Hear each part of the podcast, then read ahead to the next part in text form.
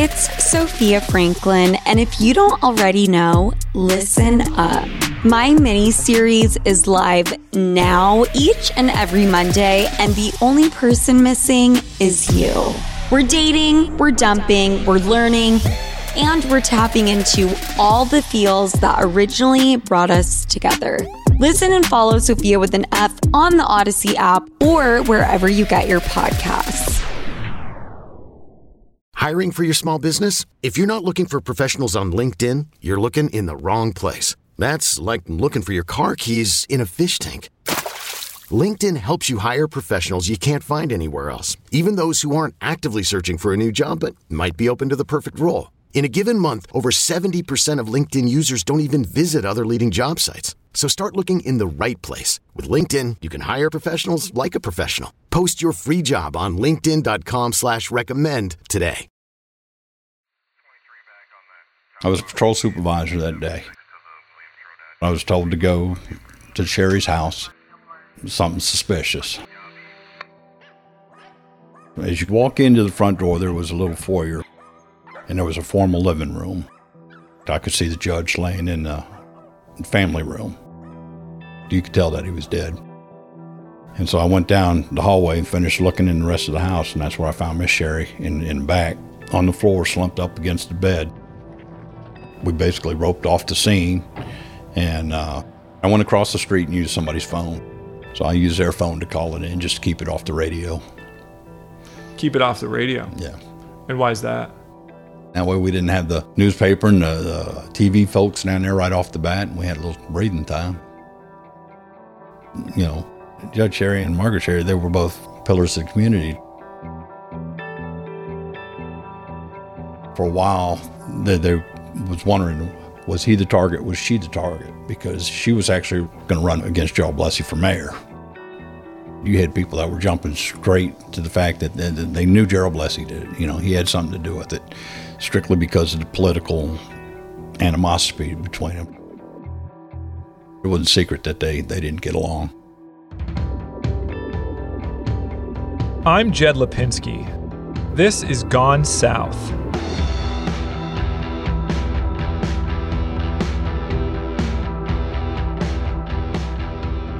Episode 3 Shady, Questionable Characters.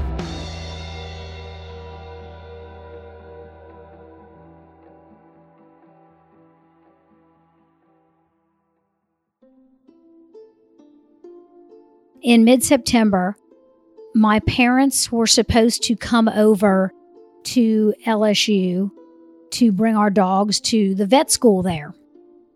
This is Leslie Miller, the youngest of Vince and Margaret Sherry's four children. At the time, she was in her junior year at LSU in Baton Rouge. And we had agreed that they would come bring the dogs and then we would meet, you know, have lunch, whatever. And they never showed. Leslie knew her parents' habit of missing appointments, and she was annoyed. I called, left increasingly agitated messages all throughout the day. You know, where are you? I've been waiting for you. Where, you know, what happened? Why didn't you show up? But no one answered the phone. So the next day, Wednesday morning, Leslie called Vince's office. And I spoke with their secretary, a woman named Ann. I'm like, hey, is my dad there? They were supposed to come yesterday. They never came. You know, all that's kind of a blur, but I remember a gentleman getting on the phone who my dad used to be law partners with. And he said, um, I needed to let you know that your your parents have been found. But I just remember thinking like, oh my God, they must have gotten killed in a car accident on the way over here. And, you know, no one knew how to get in touch with next of kin or whatever. And I, I must have made some comment to that because then he clarified, like, no, sweetie, they were found in your house. The man didn't elaborate. Or if he did, she can't remember what he said. She was in disbelief. A, a, a situation where it's a murder, that's something that happens to other people. That's something that happens on the news, TV, not to your own family.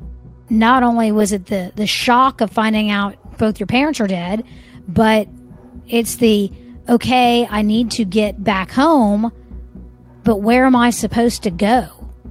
I can't go there. I, I'm never going back there again.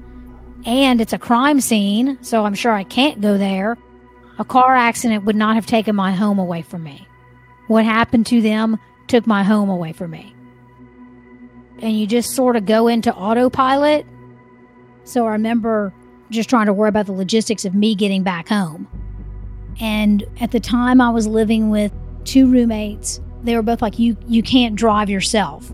So one of them drove me back to Biloxi to my best friend's house to stay with her parents.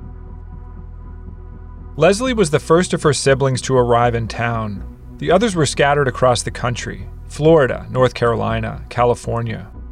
That night, she received a visit from Pete Halat. Pete was her father's former law partner and one of her parents' best friends. Pete had discovered the bodies earlier that morning after Vince had failed to show up for court. Pete Halat came to the house to see me because he had been the one to find them and um, just kind of, you know, express his sorrow. And I'm so sorry you're going through this. And it was all very surreal.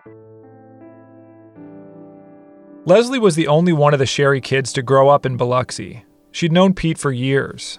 He was born and raised in Biloxi. He was a very charismatic guy, nice looking, didn't know any strangers. I kind of described him as like my dad's cooler, younger brother. Like if my friends and I were out drinking or something that we shouldn't have been doing, he wasn't going to, you know, rat you out to mom and dad. So I remember being very glad to see Pete and hoping that he would have some information. Pete may have been the closest thing the Sherrys had to family in Biloxi. And as Leslie and her siblings arrived in town, they turned to him for emotional support. Both their parents were gone, boom.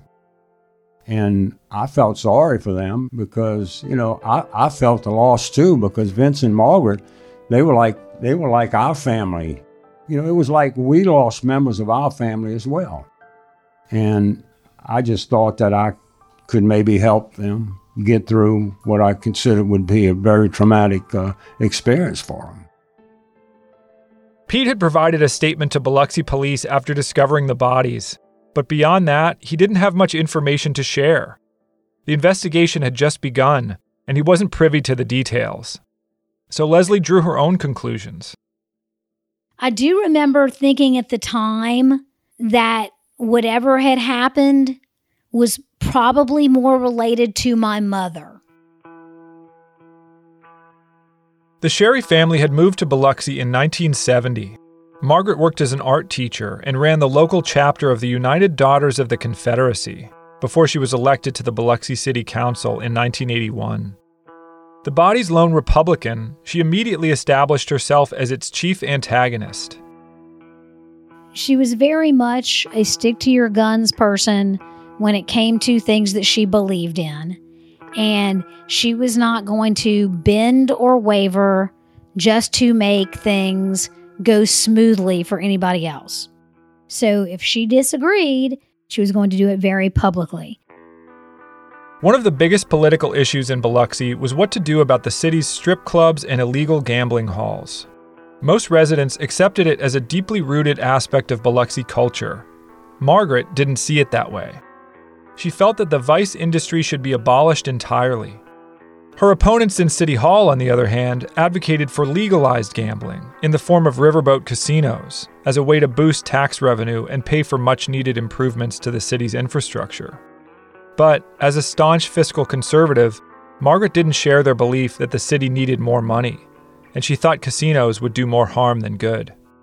She was very adamant that she did not want the criminal element that comes along with casinos coming to our city, which I can imagine can start to be a thorn in other people's sides. Leslie figured her parents' murders had something to do with her work on the city council.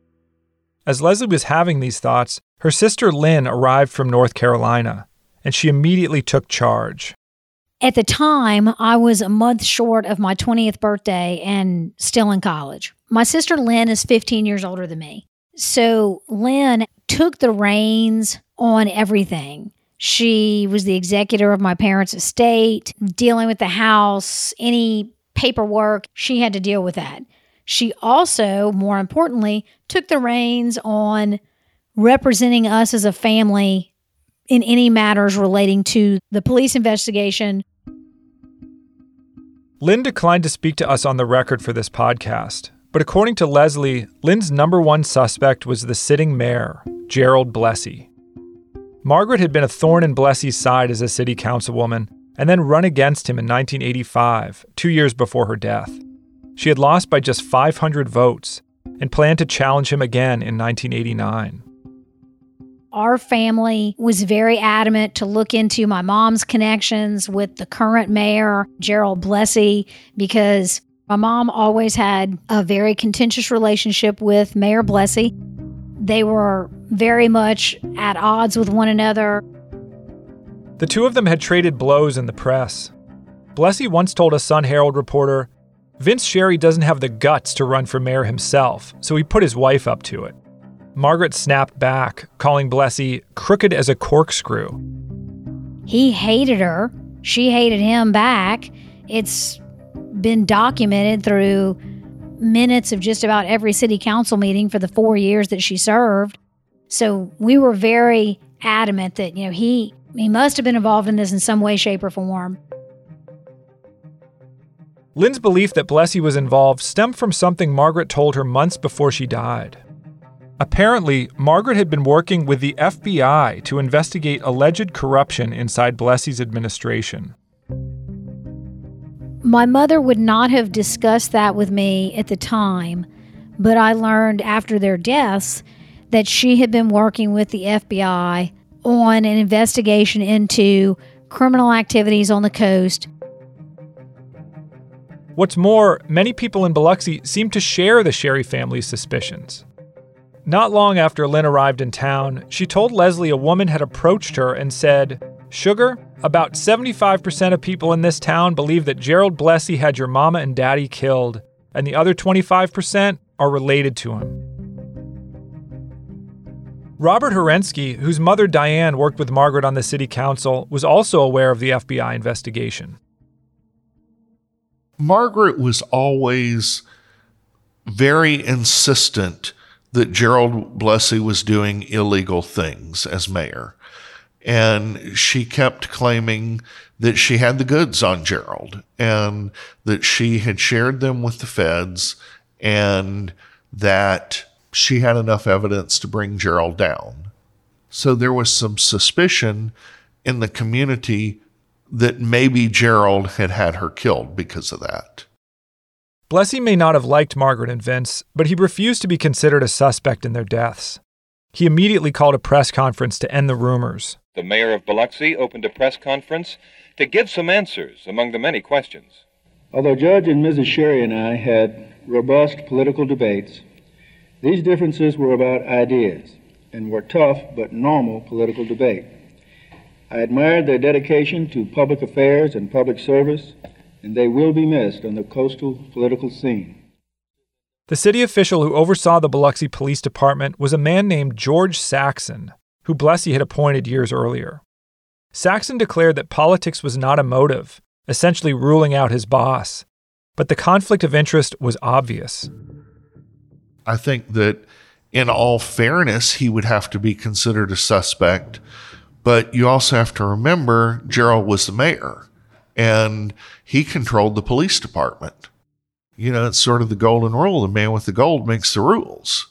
And so the question that I know Lynn had and a lot of people in the community had is was the police department being allowed to properly investigate the murders or were they being held back some? Despite their private convictions, the Sherry family publicly supported the Biloxi Police Department's efforts to solve the case.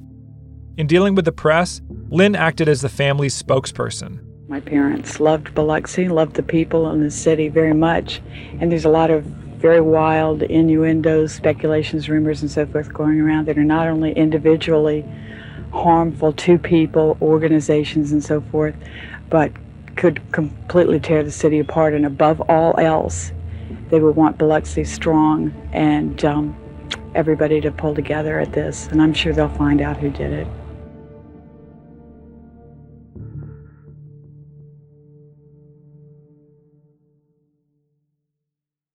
At Alma, we know the connection between you and your therapist matters. But if you're already feeling stressed and burnt out, the idea of trying to find a therapist you really connect with can be overwhelming. That's why Alma's focused on helping you find the right therapist for you. When you browse their online directory, you can filter your search based on the qualities that are most important to you. Then you can book a free 15 minute consultation call with any therapist you're interested in seeing, so you can get a feel for whether they're the right fit before you commit to a full length session. Alma also makes it easy for mental health care providers to navigate insurance. That's why 95% of therapists in their directory accept insurance for sessions. So you can find care that's affordable without stressing about the paperwork. You want to talk to someone, but not just anyone. Alma is there to help you find the right fit. Visit helloalma.com slash therapy60 to schedule a free consultation today. That's helloalma.com slash therapy60. Hi, this is Amy Poehler here to tell you about a new improvised show from Paper Kite Podcasts, the team that brought you Say More with Dr. Sheila. Check out our new parody podcast, Women Talking About Murder. It's a show about women talking about murder. Every episode features special guests, twists, turns, and the mystery of a missing co host. Available on the Odyssey app or wherever you get your podcasts.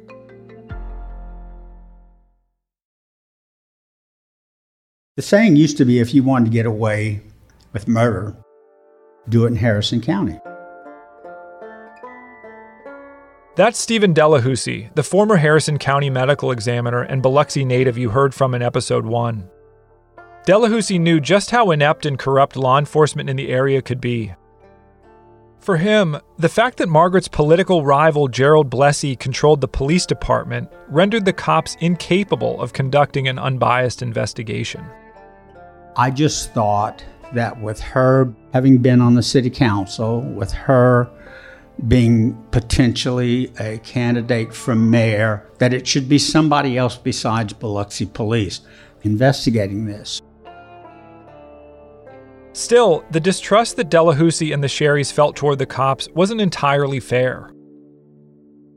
By 1987, Biloxi and Harrison County law enforcement had undergone a sea change. Larkin Smith, the upstanding former Gulfport police chief, had replaced former Harrison County Sheriff Leroy Hobbs after Hobbs was sentenced to 20 years in federal prison for racketeering. The police department was now run by Tommy Moffett, Biloxi's first African American police chief and a model cop. According to officers we spoke with, Biloxi still had its share of crooked cops when the Sherrys were killed. But the main problem, they said, was that the department wasn't equipped to handle a double homicide of this magnitude. Like most small police departments in Mississippi, they lacked funding for basic resources, equipment, and training. And as investigator Bruce Donegan said, the department's sordid history made it hard to retain experienced cops back in those days. We had a lot of good police officers, but we didn't have a good reputation. And many of the good police officers would leave and uh, go to another organization. While gangland slayings and murders were a semi regular occurrence in Biloxi in the late 60s and 70s, by the late 80s, they were almost unheard of. Here's Robert Gentz, the patrol officer who was first to the scene after the bodies were found. The homicides and murders in, in Biloxi at that time, I mean, it was rare to even have one. So, I mean, it wasn't something that happened every day. Hours after the bodies were discovered, the cops found themselves completely overwhelmed. Gerald Forbes, a young patrolman at the time, said anonymous tipsters tied up the phones for days, sending the cops in a thousand directions. It was so hectic answering the phone for the information that came in. I actually put a paper plate in the case file that had a pizza stain on it because when the call came in and I started writing notes, that was what I had to write notes on. Officer Bruce Donegan remembers the feeling. More and more leads, it just kept going and going. We had loose ends hanging all over the place. If it were Lieutenant Columbo, he would have had a nervous breakdown with the amount of loose ends. On top of it, there were no witnesses and practically no evidence at the scene. beyond the shell casings and those strange bits of foam rubber. Based on the decomposition of the bodies and the Tuesday edition of the Biloxi Sun Herald stuffed in the mailbox, officials concluded the Sherrys had been killed late Monday night or early Tuesday morning. That meant the killer had more than a day's head start. He could have been anywhere by now. Still, the Biloxi Police Department had a job to do. Public Safety Director George Saxon launched a search for the murder weapon. Basically, we know that we're looking for a 22 automatic. Uh, we can't rule out the possibility that it may have been discarded somewhere in the area.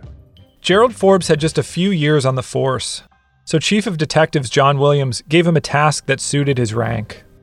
John Williams sent me dumpster diving, looking for a gun. So I started at Pops Ferry and Pass and worked my way all the way to D'Iberville, and obviously didn't find anything. I remember in a way, I was kind of aggravated because I was supposed to be at a concert that night. Which concert? Heart. the night that the bodies were discovered, I was scheduled to go to a Heart concert at Mississippi Coast Coliseum. And I didn't actually see Heart until 2004. Meanwhile, the dive team got busy searching the water hazards of the sun kissed golf course near the Sherry home. As Saxon says, investigators will go to any length to solve this murder and any depth, including combing the bottom of every single pond here on the sun kissed golf course. Well, so far all we're getting is golf balls. But, you know, we, we consider the fact that if we're able to find a golf ball, then we should be able to find a gun if it's in there or any type of evidence. Um, but like Gerald, the dive team came up empty. The search for solid suspects was equally daunting. Cops had never seriously considered Blessey, partly because he was out of town the night police believed the Sherrys were killed. They had briefly considered Pete Halat. He'd discovered the bodies, after all, and was among the last people to see Vince alive. But the cops saw no motive. Pete was extremely close to Margaret and Vince. He was clearly distraught at the scene, and he'd cooperated fully with the investigation. Among the many things anonymous tipsters said was that Margaret and Vince had mentioned receiving threats before they died.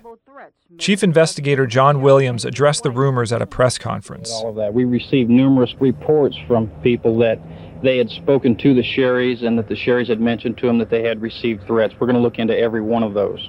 In speaking to cops and the media, however, Pete Halat discounted those rumors. I think if um, Vince would have been threatened, or if he would have felt threatened, and uh, I would have known about it. Not one time did he ever mention to me uh, a fear or a threat being made on him. As a judge, um, anytime you decide a case, at least 50% of the people become upset. Uh, I can't possibly conceive of anybody that would that would hate either Vince or Margaret uh, to the extent that they would do such an irrational act. And yet, evidence of just such a threat quickly materialized. The day after the bodies were found, Vince's court reporter told authorities that Vince had spoken about receiving threats during a hearing in May, five months before the murders. At the time, Vince was hearing a domestic violence case in which a wife feared revenge from her husband. According to a transcript of the hearing, he told her from the bench, would you believe, dear lady, that in the past two weeks I've had an out of state threat on my life and an in city threat on my life? And I know where it's coming from, but I'll see myself in the pits of hell before I'll be afraid of these people. But Vince didn't elaborate. No names were mentioned. All law enforcement had were those few cryptic lines. This is George Saxon again. We have heard that he did tell people that he had been threatened, but we could not come up with anyone that said that he gave them any name of any person that had called him or threatened him. The Sherry family was convinced Margaret was the target and Vince was collateral damage. But in the wake of the threat rumors, cops suspected it was the other way around.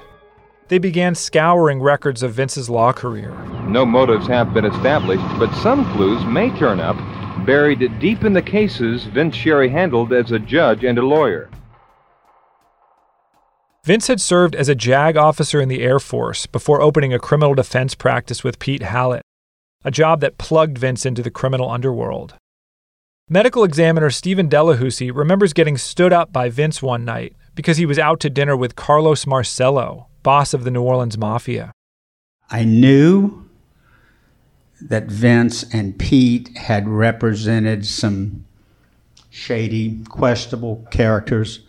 I had no idea it was to the extent that he had a personal relationship with Carlos Marcello, one of the biggest mafia crime figures that I know.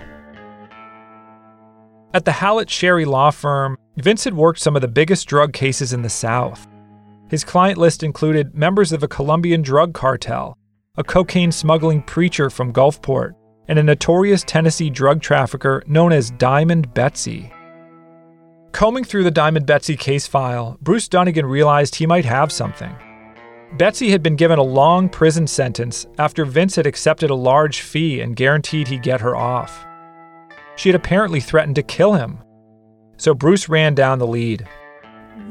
That was uh, a pretty interesting one there, but how the murders were committed didn't strike you as Diamond Betsy because we were pretty sure we had a real hitman in this and not, not a Diamond Betsy. And uh, that lead kind of just panned itself out. There were so many red herrings out there on this case and all these leads, and we had to run them all down. By day two of the investigation, the Biloxi Police Department realized it could not do this alone. They needed help. And so a task force was formed, consisting of local, state, and federal investigators.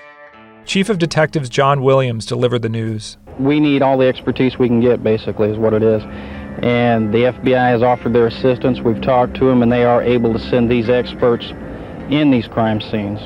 So we're going to utilize them the best way we can. The FBI agreed to send a team of laboratory techs from Washington, D.C., as well as behavioral science experts and homicide investigators. Murder is not a federal crime, and Mayor Gerald Blessey stressed that the feds were there to lend forensic expertise, not to identify the killer. They're being sent from the from the Washington office, which indicates uh, the FBI certainly um, is taking this very seriously, as all of us are, and we really appreciate this uh, help from the federal government because of the serious nature of this crime. Despite assistance from state and federal law enforcement, the Biloxi Police Department was still in charge. But as the case unfolded, a series of missteps would cause the Sherrys to lose faith in the police altogether.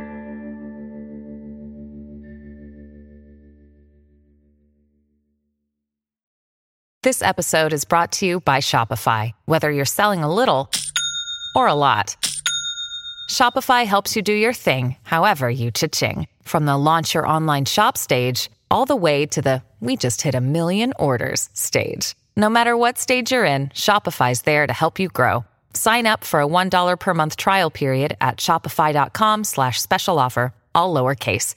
That's shopify.com slash special offer.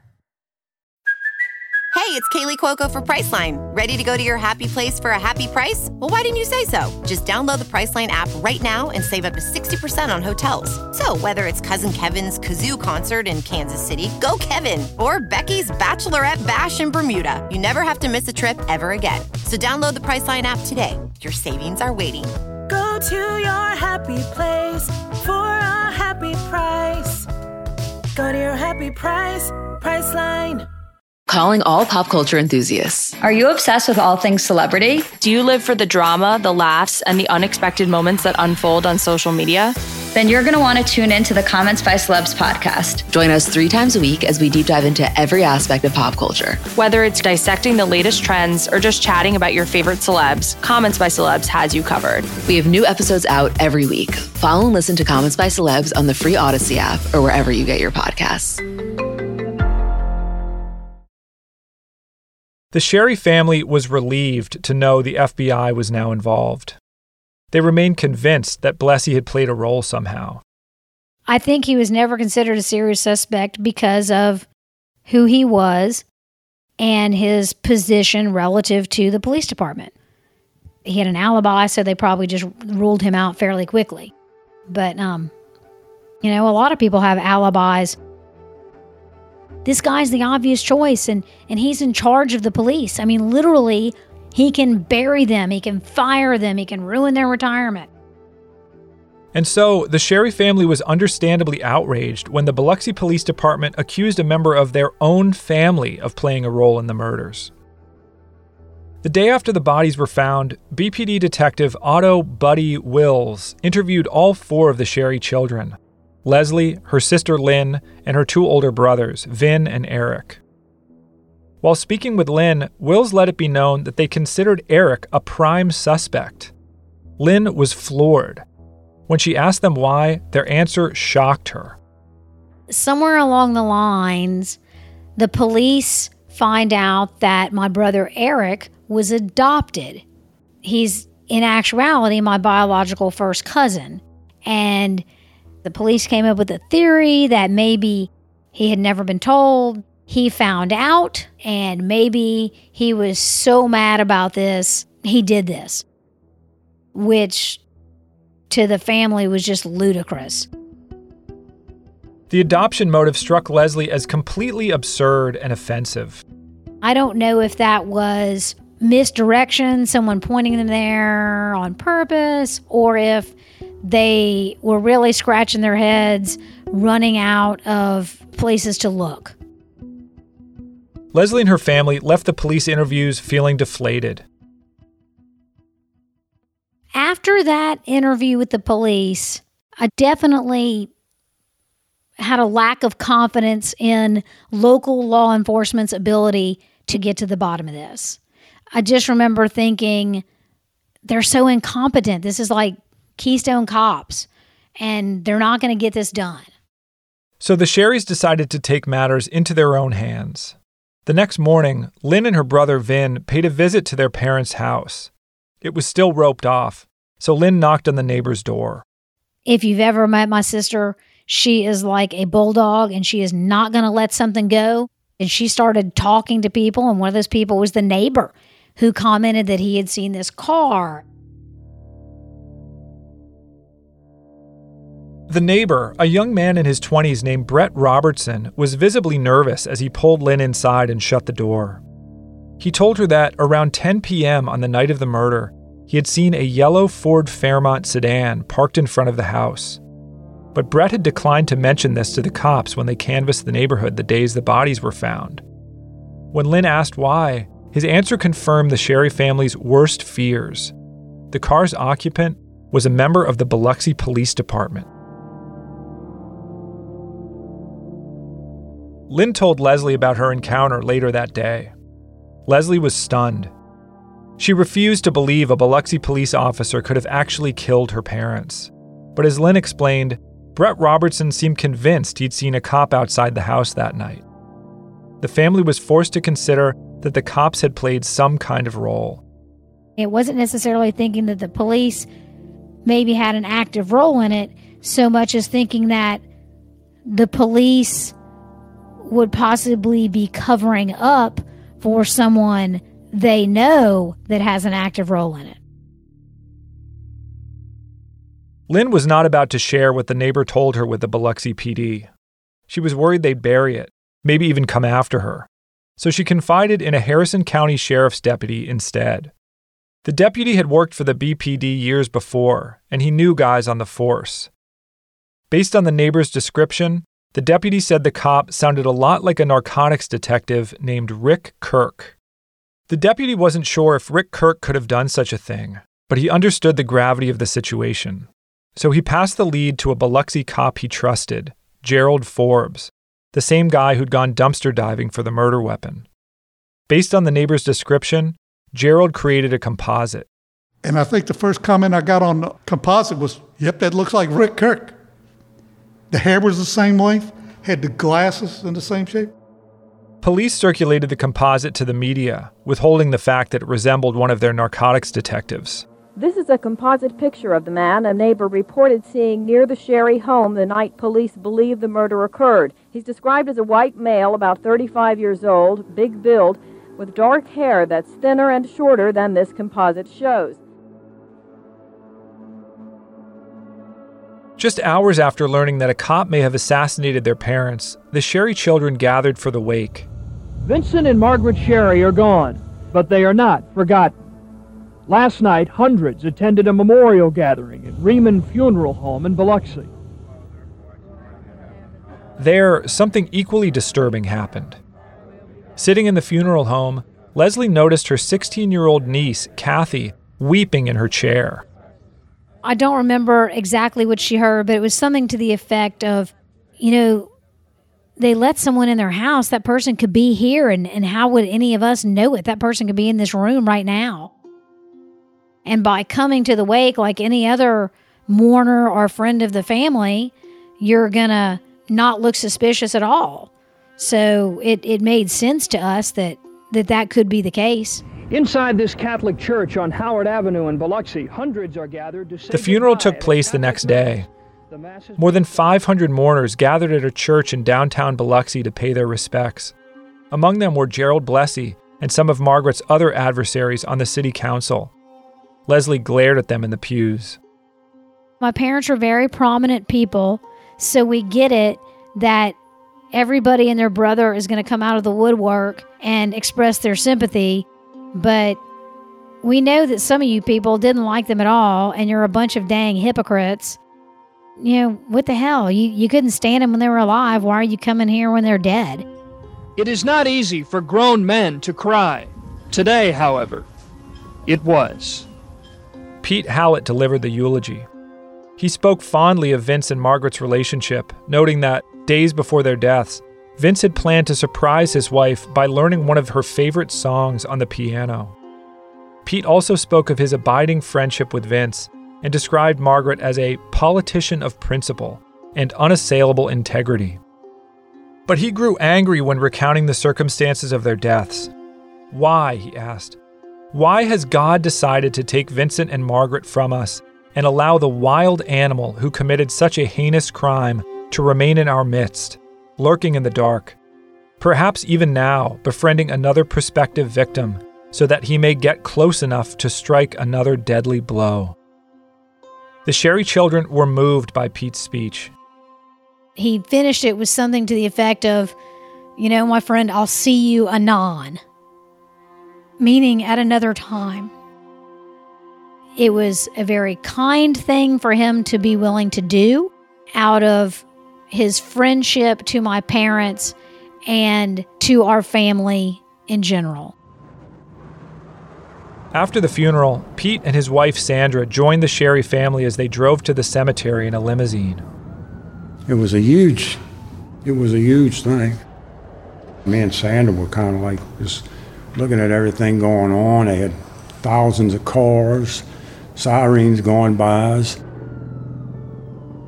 Every time they we'd pass by an intersection, law enforcement people there would, would salute the, the hearse going by. Leslie, too, was amazed at the size of the crowds.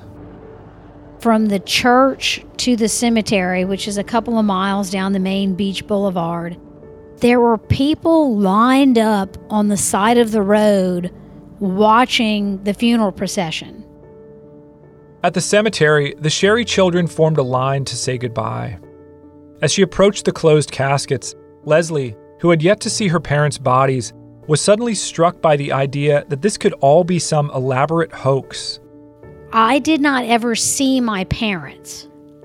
So there was almost a feeling of maybe this is all some setup, some sort of elaborate scheme, some undercover thing my parents were working on that's going to play itself out and they're going to come tell us they're not really dead. Watching her sister Lynn lay a rose on her mother's coffin, however, it dawned on Leslie that this was not a hoax. Her parents were dead. The thought caused her to burst into tears. A photographer for the Jackson Clarion Ledger captured the moment, and the photo ran on the Sunday edition's front page. While the Sherry children were mourning, the task force was busy determining whether Biloxi narcotics detective Rick Kirk had anything to do with the murders. Gerald Forbes, who created the composite, had his doubts. I didn't believe it a bit. I thought it was funny. I said, Y'all ain't gonna believe this shit. Gerald didn't believe Rick Kirk was involved because he knew Rick Kirk. And not only that, he knew Rick had a history with the Sherry's neighbor, Brett Robertson. I don't think Brett Robertson was doing a description of the guy he saw. I think he was describing Rick Kirk because he knew him. Rick Kirk had arrested him before. Had arrested Brett Robertson before? Yeah. Really? Brett, Him and his little buddy that was over there that night were dopers. Oh, really? Yes. In other words, Gerald thought the Sherry's neighbor had identified Rick Kirk in revenge for arresting him. And there may have been some truth to that. But regardless of Brett Robertson's motives, Rick Kirk was ruled out as a suspect. A retired FBI agent turned investigator for the Attorney General's office interviewed Robertson at length soon after and absolved Rick of any involvement in the murder. But while the task force didn't trust Robertson's description of the suspect, they took his description of the vehicle seriously. As cops discovered, a yellow 1981 Ford Fairmont, like the one Robertson saw, had been stolen from a Dees Chevrolet dealership the night of the murder. They immediately launched a search for the vehicle and alerted law enforcement agencies nationwide.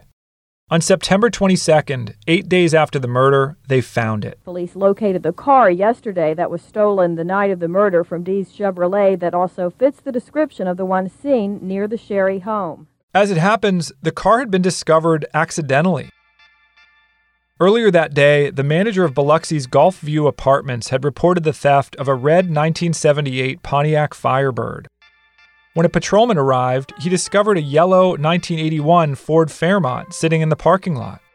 Witnesses from the complex said it had been there for over a week.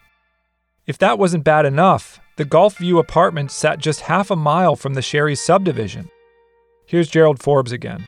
You know, you, hear it said quite all the time, it's half a mile from there.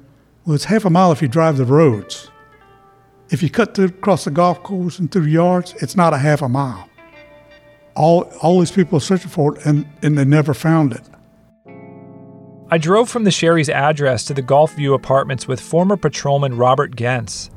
I was shocked by how close it was. This apartment complex right here is where they found the car. Got it. Wow, that's pretty close. Pretty close. And on a main road. Wow. How had the entire Biloxi Police Department managed to miss a yellow Ford Fairmont parked around the corner from the Sherry's house and on a main road, no less? But more importantly, why had it taken the Sherry family to identify the getaway car in the first place? The events of the past few days weighed on Leslie. First, the cops had refused to consider the family's top suspect, Gerald Blessey. Instead, they'd accused her brother of committing the crime. When her sister went looking for answers, she'd single handedly obtained a description of a suspect and the getaway car, which the cops had then found a half mile away and only by accident. These investigative shortcomings convinced Leslie that the cops were either corrupt, totally inept, or some combination of the two. Again, this was sort of one of those moments like where we're all sitting here scratching our heads saying, Why are we investigating this ourselves? We're supposed to be the grieving family. Why aren't paid professional police able to to put these pieces together to connect the dots? It spells either incompetence or active collusion to cover something up. Biloxi crime scene investigator Robert Burris processed the car. Inside, he found the steering wheel's horn cover had been removed, as had the interior dome light meaning the light wouldn't come on when you opened the door, exposing the driver's identity. The glove box and the trunk were both empty. Dusting for fingerprints revealed only a partial palm print on the hood. Whoever stole the car knew what they were doing, Burris concluded, and had probably done it before. Was there anything that you found in the car at all that, that rang a bell? Nothing whatsoever right now. It's uh, virtually clean except for minute particles trace evidence, such as hairs and fibers, that I'll have to collect. Safety Director George Saxon later told the press that the evidence was sent to the FBI crime lab in D.C., but they found nothing that connected the vehicle to the crime scene. The Biloxi Police Department was now back to square one. Some early leads in this case, like a yellow sedan allegedly spotted in the Sherry neighborhood, turned out to be dead ends. A composite sketch of a possible suspect also produced no major breakthrough. But while most investigators were at a loss, one FBI agent on the task force was making connections that others weren't seeing. Because, upon closer examination, the getaway car was not a dead end. It was actually a path to people he recognized as members of the Dixie Mafia. The Dixie Mafia. It's a brotherhood of criminals who've done just about everything from organized drug rings to murdering elected officials. We've got a corrupt sheriff, a corrupt sheriff's department. Too much whiskey, too much women, too much pills. They're releasing murders, they're not investigating murders. Law enforcement is doing its best to eliminate the seeds of crime associated with the nightclub. They're taking payoffs, they're hiding out Dixie Mafia fugitives. These are some dangerous people. What was Kirksey's reputation in prison? Don't fuck with him.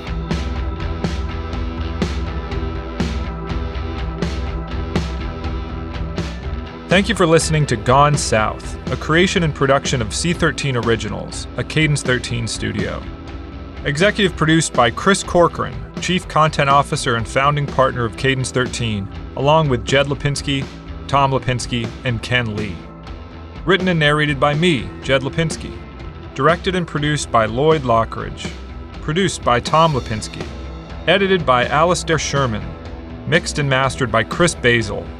Production support by Ian Mont, Margot Gray, Bill Schultz, Bob Tabador, and Sean Cherry. Original music written and performed by Casey Wayne McAllister. Artwork by Kurt Courtenay. Marketing, PR, sales and operations and business affairs by Maura Curran, Josephina Francis, Hilary Schuff, Lauren Vieira, Lucas Santroen, Lizzie Roberti, Danny Kutrick, and Karen Andrews. Cadence 13 is an Odyssey company.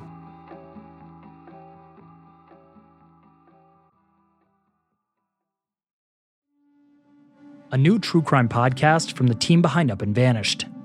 In 2016, Justin Alexander, an adventurer, was invited on a trek by an Indian holy man. They headed to a spiritual ground in the Himalayan mountains, a place beyond civilization. The holy man returned and said nothing, but Justin was never seen again. What happened to him? Dive deep into our investigation and uncover the strange events surrounding Justin's disappearance in status untraced. Check out this sneak preview.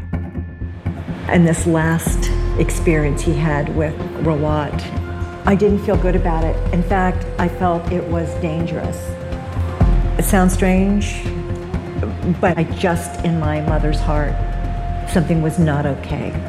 I felt that he was a nefarious character. Status Untraced is available now. Listen for free on Apple Podcasts or wherever you get your podcasts.